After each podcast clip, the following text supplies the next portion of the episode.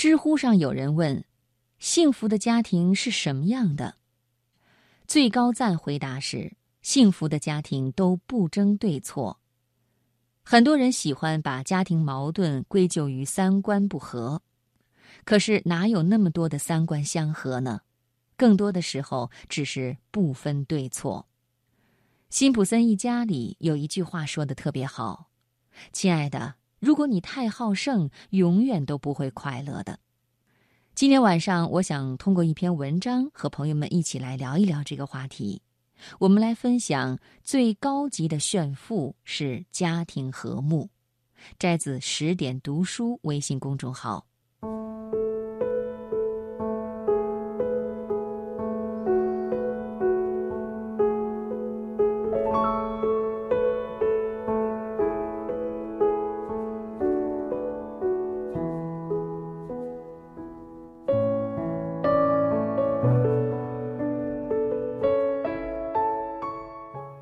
马东主持节目的时候曾经提及他的母亲，他说七十六岁的老母亲最喜欢做的一件事情就是关灯，屋里灯亮着，只要没人在，他就第一时间关掉。马东一开始还告诉母亲，一开一关会影响灯的使用寿命，一直亮着也费不了多少电。但是在发现母亲每次说好紧接着又关上之后，马东再也不和母亲计较这样的小事了。马东说，节约用电已经成为母亲的思维定式，就算你告诉她不用随时关灯的道理，她也改变不了自己过去积累下来的行为。想想我们的父母亲不也正和马东的母亲一样吗？你可能一遍一遍地告诉他们隔夜的剩菜不要再吃，可他们应声之后接着把剩菜放入冰箱。你可能一遍一遍和他们强调不要再给孩子买零食，可他们答应之后转身会带孙子去超市。但很多人没有像马东那样做到不和父母争对错，而是惯以三观不合，嫌弃他们墨守成规，甚至为了自认为正确的小事和父母争得面红耳赤。伤害了父母的同时，更是让彼此有了隔阂。夏天的时候，同事刘姨和我抱怨过她的父亲。她说母亲去世得早，农村夏天热，好不容易让父亲来城里避暑，结果闲不住的父亲第二天天不亮就去广场捡矿泉水瓶。他告诉父亲，他的做法会让别人说儿子不孝顺。父亲说自己习惯了劳动，也过不来城市老年人的那些娱乐活动。儿子说父亲不懂得享福，父亲说儿子看不起自己。最后的结果是老人摔门而出，回了老家。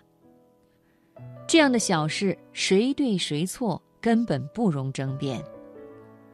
子女应该明白，天下没有不是的父母，即使他们的一些行为在你眼里是不合时宜的，是有失体面的，但想想他们所处的生活环境，想想他们固有的生活习惯，这些小事儿就不再是事儿了。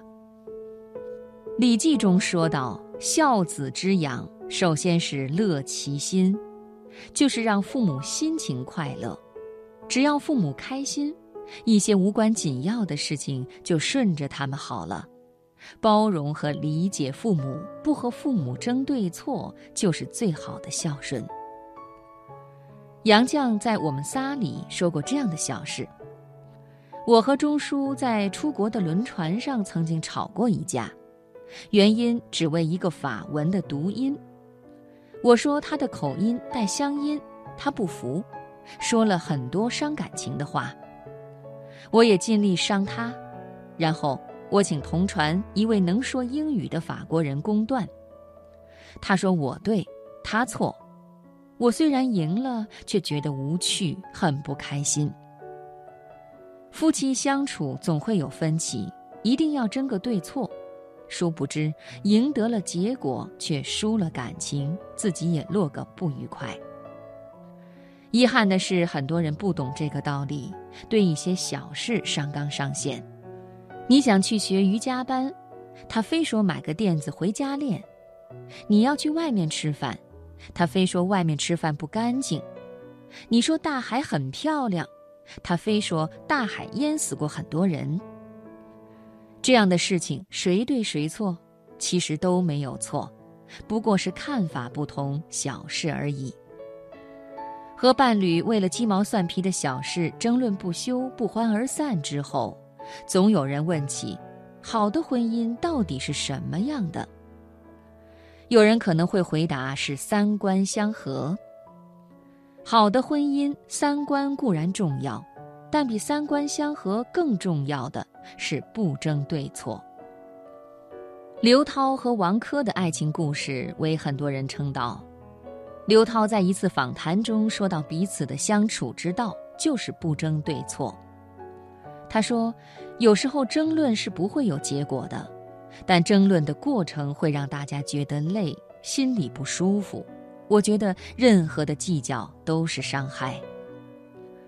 生活中没有三观完全相同的两个人，家人之间总会有这样那样的不同。比三观更重要的是，你理解我，我理解你。遇到问题不剑拔弩张，不追究谁对谁错。网上有一个小故事，一对老夫妻吵架，丈夫总让着妻子。妻子问：明明知道我错了，为什么还让着我？丈夫说：因为我怕吵赢了，输了感情，丢了你，我就输了人生的全部啊。婚姻里哪有那么多的三观相合，不过是你在争吵，他在笑。很多时候，大人总是以成人的思维去评判孩子的说法是错误的，不仅会折断孩子发挥想象的翅膀，更会阻断孩子表达自己的欲望。家长总是强调，我是大人，小孩子你就得听我的，我知道的比你多，我当然是对的。却不知孩子的世界和成人世界不同，孩子的世界充满想象力，大人的认知不一定适合孩子的童真。哪里有绝对的是非对错？孩子只不过在说出自己的真实想法而已。雪化了是什么？比起标准答案，雪化了是水。孩子回答，雪化了是春天，难道有错吗？家事无对错，只有合不合。家是藏爱的地方，不是说理的地方。